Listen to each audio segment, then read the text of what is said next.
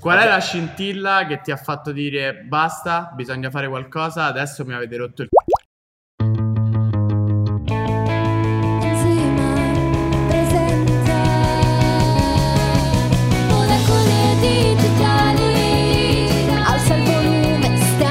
iniziare.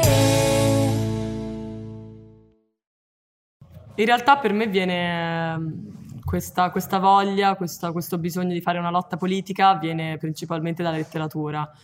Cioè ho iniziato a leggere esperti di questa tematica, principalmente Alessandro Leogrande, Ivan Sagné, alcuni libri di storia e mi sono resa conto che stavo leggendo delle- non solo degli attivisti, non solo delle persone che lottavano, ma davvero dei, de- degli eroi e delle persone che avevano, avevano il potenziale per cambiare davvero le cose. Ok, ottimo, ma eh, come è nato il progetto? Cioè, raccontaci pure un po' il- quello che Sì. stai facendo, il tuo eh, Allora, attivismo. Pomodori Rosso Sangue è una campagna di sensibilizzazione e di informazione che nasce dal bisogno di far rendere tutti conto in Italia di cosa sia davvero la nostra cultura del cibo e far rendere conto alla gente che quello che mangiamo è sporco del sangue e del sudore dei braccianti, ovvero dei lavoratori agricoli. Quindi nasce dalla necessità di rendere mainstream, quindi rendere più accessibile, più pop se vogliamo, la tematica del caporalato e delle agromafie.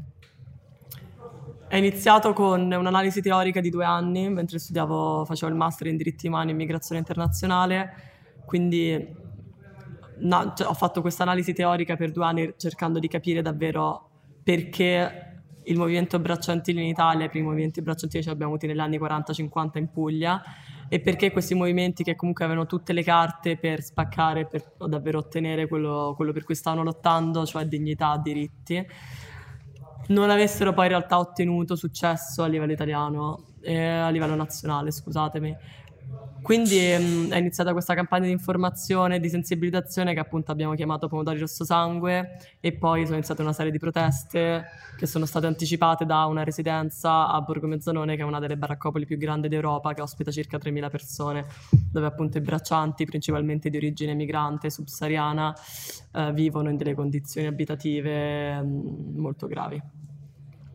Considerando che il tuo progetto si è sviluppato molto sulla parte online e quindi digitale, e, e in un momento storico in cui chiunque può esprimere la propria opinione e parere attraverso appunto il social network o, o si limita a fare soltanto quello, quindi diciamo vengono considerati come leoni da tastiera, tu come sei riuscita a, diciamo, a differenziarti da questa categoria di utilizzatori dell'internet? E quindi hai veramente riuscito a portare avanti un progetto di attivismo tangibile poi nella realtà. Allora, secondo me principalmente rioccupando la piazza, Ok. che sia, essendo una donna, una pratica sicuramente femminista ed è una pratica importantissima perché credo che comunque la mia generazione abbia perso tan- tantissimo anche fiducia in, eh, nella, nella piazza, nelle proteste, nelle Certo. manifestazioni e, nel- e ne- in tutti quei movimenti dal basso che, che hanno cambiato, cioè che hanno fatto la storia. Quindi credo che davvero il mio contributo sia quello di rioccupare lo- uno spazio pubblico, però cercando di portare avanti anche una protesta molto diversa. Una protesta non di nicchia, una protesta semplice, una protesta comprensibile e accessibile da tutti e da tutte, in modo tale che chiunque possa davvero schierarsi, eh, voglia davvero schierarsi, lo, lo- lo può fare poi. Questo è, questo è un po' lo scopo e, e penso che questa sia un po' la differenza di come viene arricchito il progetto digitale, diciamo, con poi un- Certo. una lotta sul campo. E poi, appunto, oltre all'analisi teorica, che è stata essenziale per poi portare avanti una pratica, ehm, è, sicuramente è stato sicuramente essenziale anche passare del tempo in questo insediamento informale nella baraccopoli di Borgo Mezzanone per davvero rendermi conto di quali fossero le, le reali condizioni di vita delle persone che vengono sfruttate nei nostri campi. Quindi sicuramente questo tipo di esperienza reale e anche traumatizzante e violentissima per tantissimi aspetti è, una parte integrante del progetto perché ogni volta che mi ritrovo in quella situazione mi rendo conto, ok, è per questo che lo sto facendo, per tirare fuori dalla povertà queste, queste persone. Certo, quindi l'utilizzo del social affiancato poi al lavoro veramente tangibile dell'attivismo in piazza, fondamentalmente. Esattamente. Ok. Ma visto che noi siamo un po' dei, dei marchettari accaniti, no? Mhm. Cioè, come, come sei riuscita, cioè, qual è stata la tua strategia per creare poi alla fine una, una community online, no? Perché tutti, Mhm. diciamo, i tuoi follower che poi magari si sono trasformati in attivisti come te, Mhm. Eh, l'hai dovuto costruire il tempo, cioè immagino che non è che dal giorno 0 all'1 avevi già creato tutto quello che, che Mhm. adesso c'è online. Mhm. Qual è stata la tua strategia per, per arrivare a questo e, e quale sarà quella futura per continuare a crescere? Ok. La strategia principalmente, questa è sempre una cosa che viene da un'analisi teorica, non è una cosa che mi sono inventata. Ehm, ogni lotta politica viene da viene in realtà con un'analisi strategica abbastanza chiara. Spesso quella più chiara che c'è stata, sta- che c'è stata a livello storico è la strategia dell'odio. Quindi ci siamo noi, ci sono gli altri e o- facendoti vedere gli altri io riesco a creare un, una- un- un impegno poi politico, un attivismo. Tra le altre strategie che vengono citate in questa analisi politica che ho letto c'è la strategia del disgusto, che è quella che ho scelto io per portare avanti questa lotta. Quindi, visto che comunque è difficile in questo periodo storico far suscitare empatia ehm, nelle persone, cioè quindi guarda ci sono delle persone che muoiono nei campi, persone che vengono sfruttate, italiani, immigranti, questo è molto complicato, l'empatia è un sentimento complesso. Io ho deciso piuttosto di, di fare leva sulla- sulle- sul, sul disgusto, quindi non dire, um, quindi non dire tanto che la gente muore, ma dire il cibo che tu stai mangiando, persona italiana che sei così fiera del, che sei così fiera della tua cultura del cibo, sacrissima, quel cibo è sporco del sangue e del sudore dei braccianti. E in quel momento tu per quel motivo, per quel disgusto che provi, forse vuoi fare qualcosa. Questa è una cosa sicuramente. E poi l'altra cosa che mi hanno detto in realtà, ma che io non avevo previsto, è stata sicuramente il fatto che ho, ho reso molto accessibile questa lotta. Cioè, certe volte sicuramente sono arrogante, però di base cerco di essere molto, molto semplice, molto accessibile, di far capire alla gente che mi interessa la loro opinione e che sono sempre pronta ad avere più persone possibili a unirsi con me in questa lotta. Ho iniziato da sola. Ho iniziato sola e ora ci sono centinaia di persone che mi stanno dietro, cioè che fanno tutta la parte sia di protesta sia, sia di analisi. Certo, di costruzione, Di diciamo, alle costruzione, spalle di di tutto organi- il, proce- il progetto, il processo, poi... Esatto. Ma qual è la cosa più assurda che ti è successa costruendo questa, questa community? Ok, forse du- due cose sicuramente. Allora, da un lato, è una nota positiva, rendermi conto quanto in un certo senso le persone avessero bisogno, cioè le persone della nostra generazione avessero bisogno di, di ritrovare un po' significato nella loro, nella loro vita, ma nella lotta politica specificatamente. Quindi quanto davvero ci fosse bisogno di unirsi, di organizzarsi per poi fare qualcosa di significativo. Questo è stato molto affascinante.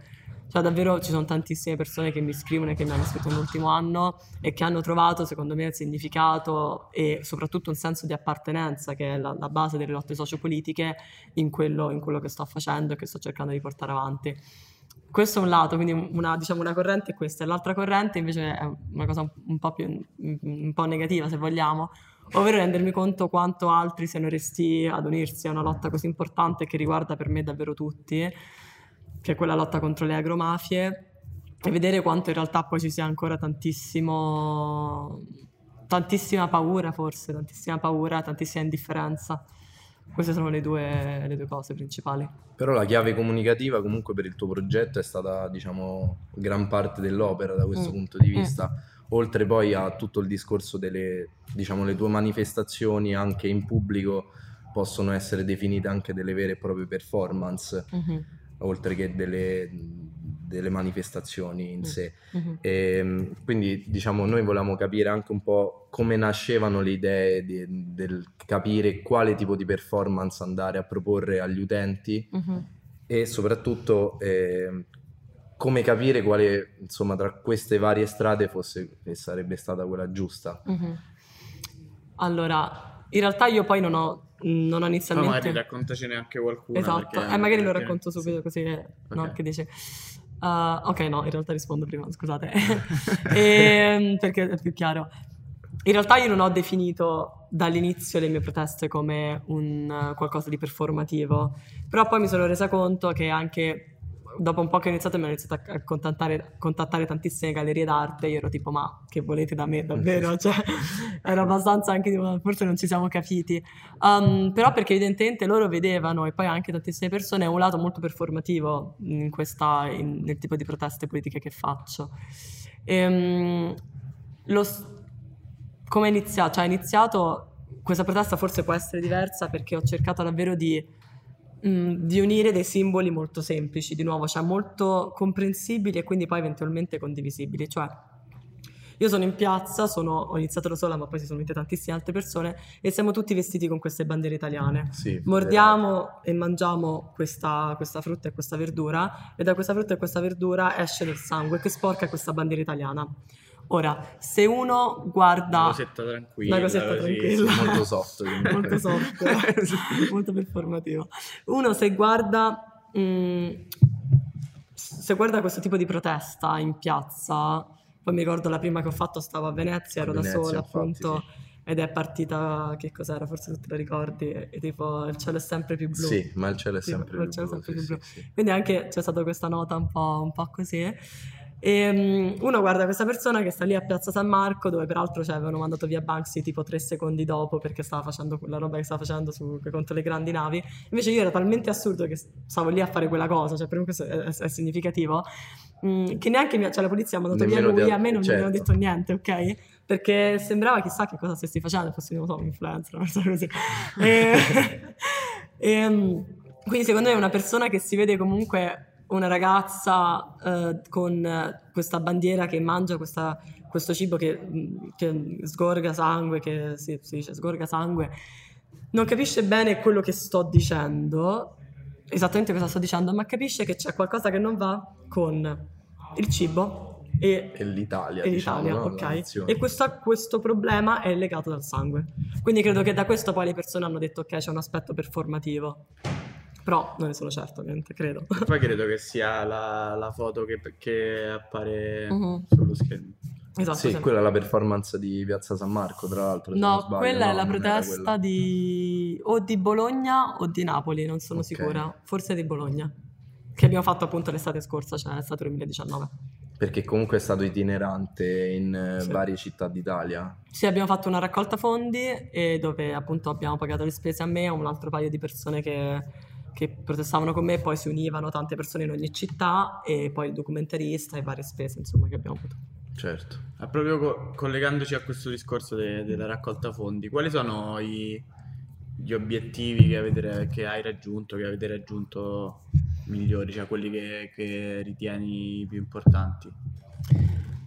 Allora, io sinceramente non mi sento di aver fatto molto per ora, non, non perché, non perché voglio essere umile, per- perché comunque ho fatto, cioè in que- Ma poi ricordiamo che comunque hai 24 anni, Cinque. giusto? 25. Quindi, fatti 25 anni. diciamo, non sei alla, alla fine della carriera. Ok, c'ho ancora un po' da lavorare sicuramente, c'è ancora tempo per lavorare. E non mi sento di aver fatto moltissimo, però sicuramente, diciamo, il, mm, lo- il- il risultato a cui ho contribuito di più è stato quello di far crescere la consapevolezza e l'informazione su questa tematica. Cioè io puntando magari diversamente da alcune nicchie della sinistra italiana che fanno un lavoro giustissimo, ma molto appunto di, di nicchia, molto mh, settoriale, io ho fatto un, un lavoro molto più mainstream, anche semplificando, se volete, la tematica.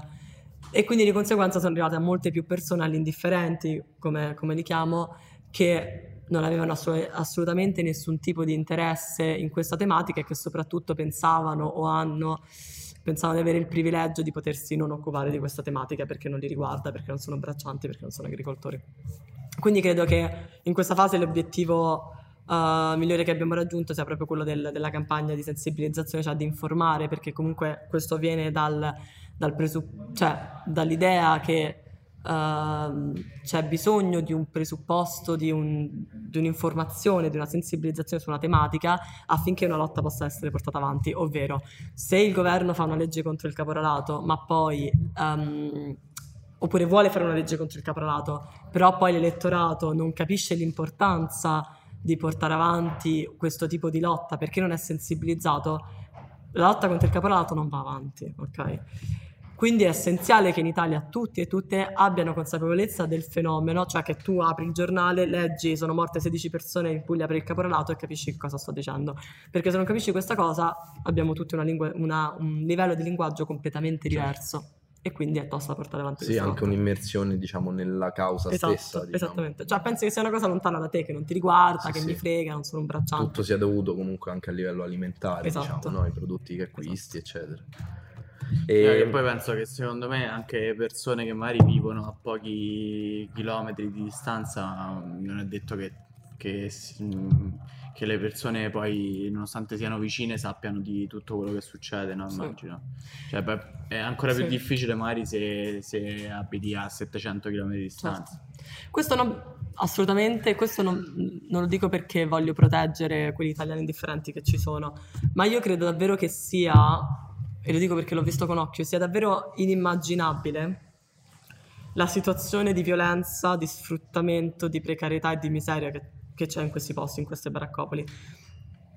Cioè le, le violenze e gli abusi che vivono i braccianti italiani migranti in Italia è davvero inimmaginabile. anche quanto sono invisibili poi, secondo me, Sì. anche un, tutto Quanto un sono sistema. diciamo. esattamente. Infatti sfruttiamo anche questo spazio magari per, per fare un po' di informazione perché poi magari, come hai detto tu, sembra sempre che sì, non vivono bene, sfruttati, però poi non, non- non c'è la Certo. concretezza no, di- dello sfruttamento. Cioè, Certo. immagino, cioè, sicuramente hai pure qualche dato rispetto a questo argomento.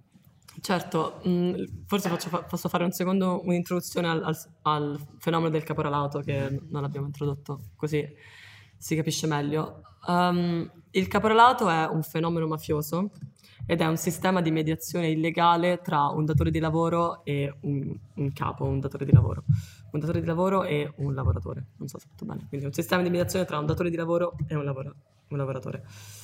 Ehm, il caporalato è presente principalmente nell'agricoltura, ma anche molto nell'edilizia, non solo in Italia, ma in tantissime altre parti d'Europa, principalmente in Spagna. ok? Cos'è un caporale? Un caporale è una persona che percepisce una tangente, percepisce uno stipendio per organizzare il lavoro. ok?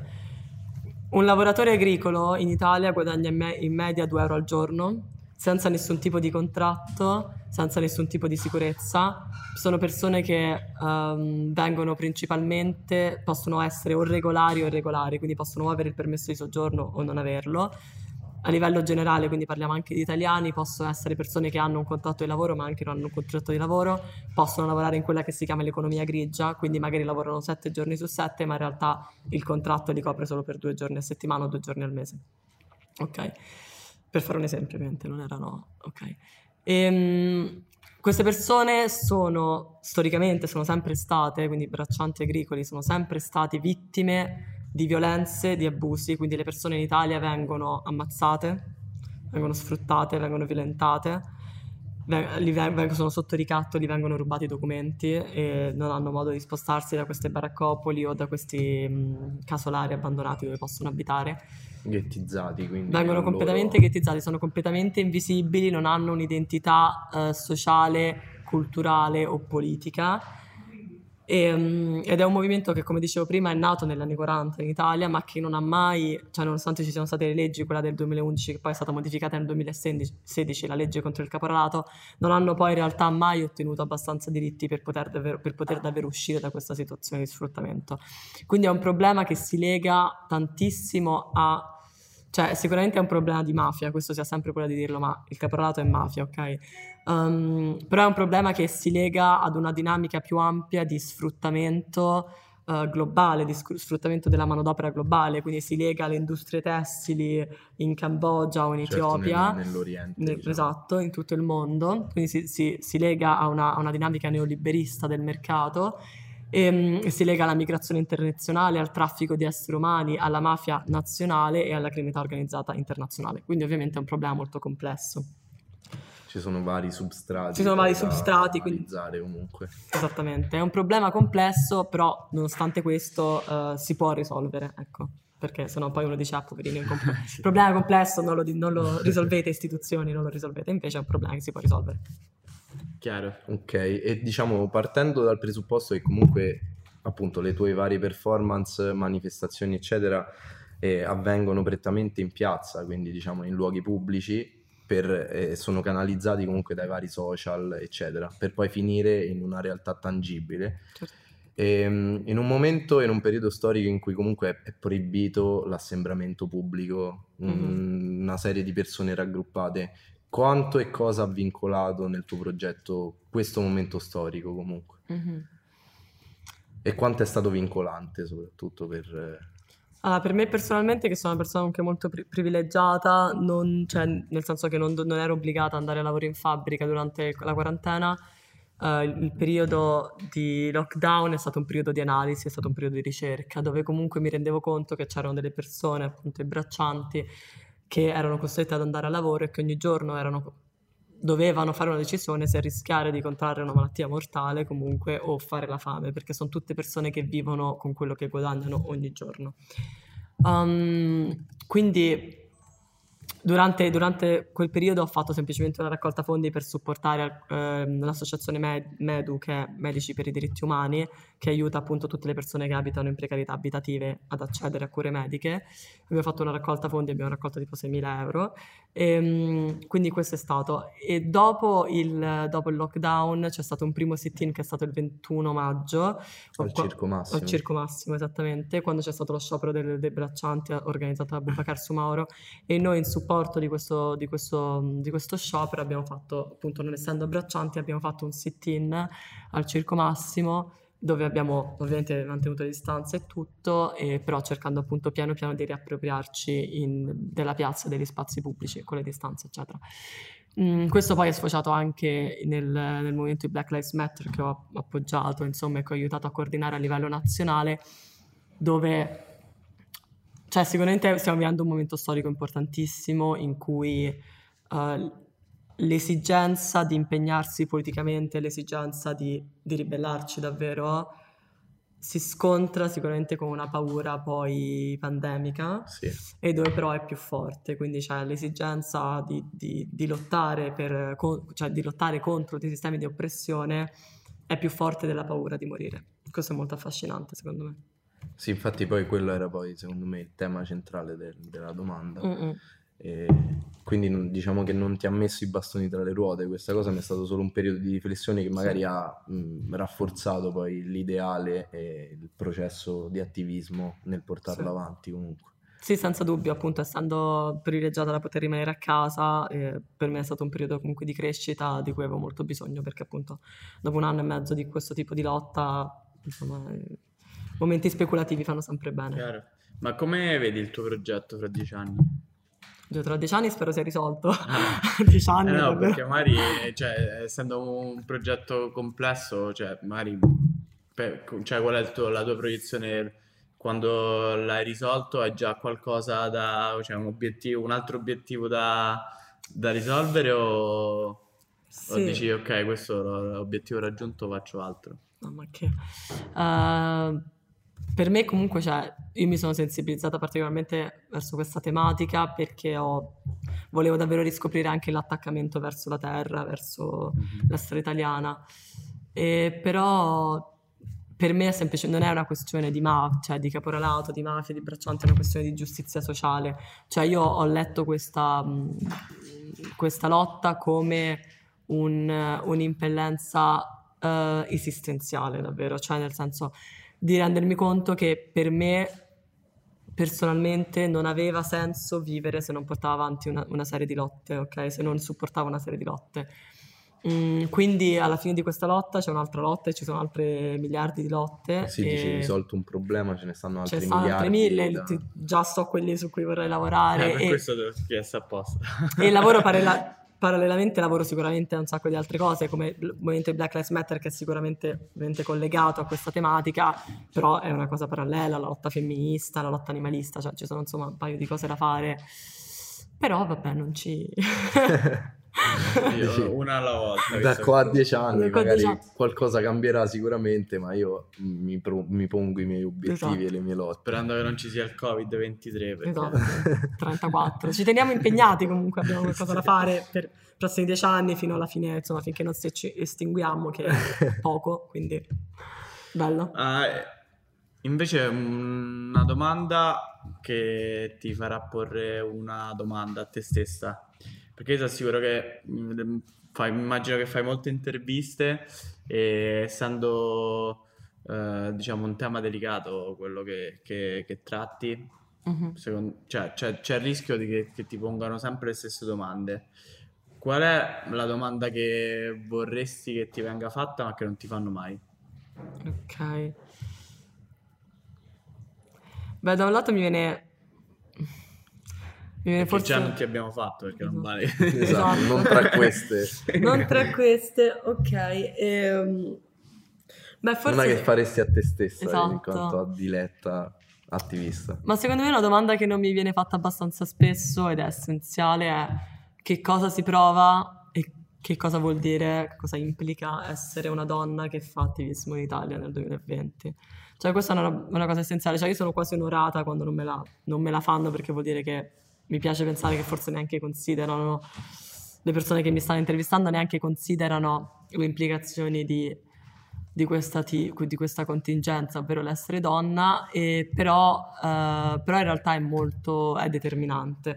Cioè, nel senso, quello che stavo dicendo prima, di occupare uno spazio politico, io, io la, la ritengo, cioè sicuramente la lotta al caporalato può, può sembrare, cioè può non sembrare direttamente una lotta femminista, ma è una lotta femminista perché la maggior parte delle persone che muoiono nei campi italiani sono donne, ok? Quindi il è un lavoro principalmente femminile in Italia, da, don- da italiano ovviamente, non da migrante, anche se principalmente anche quello.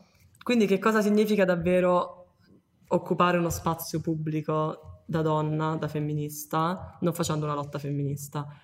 Questo per me è essenziale perché io mi sento, cioè sono estremamente grata a tutte quelle donne, a tutte quelle femministe e femministi che hanno fatto, che hanno portato avanti delle lotte nei secoli passati affinché io adesso possa occupare uno spazio politico, possa parlare di questioni politiche e questo un secolo fa era inimmaginabile, cioè io non potevo fare quello che sto facendo adesso.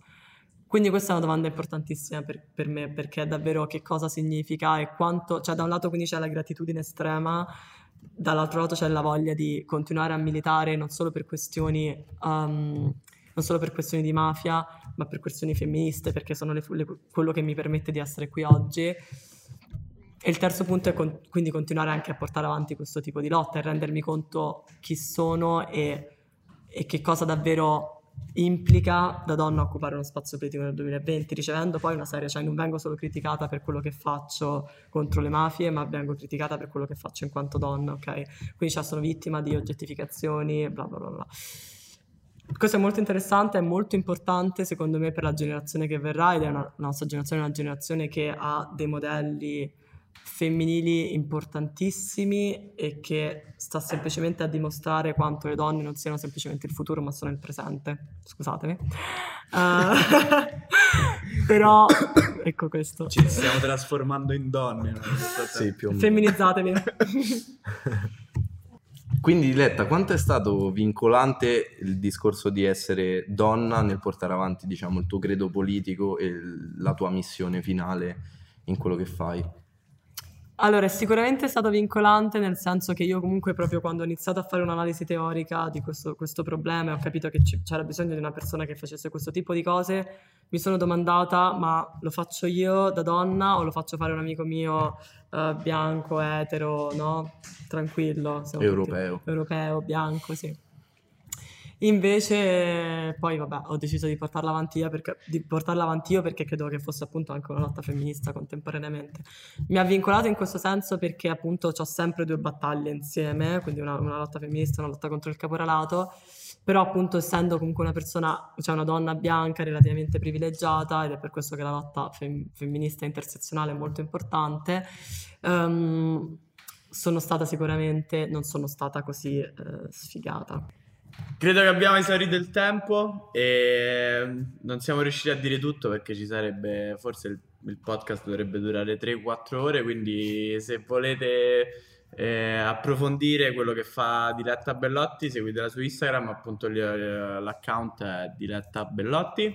E grazie mille E niente, ci vediamo a mangiare la frutta in piazza. In piazza. Grazie a voi. Grazie. Ciao. Ciao. Ciao.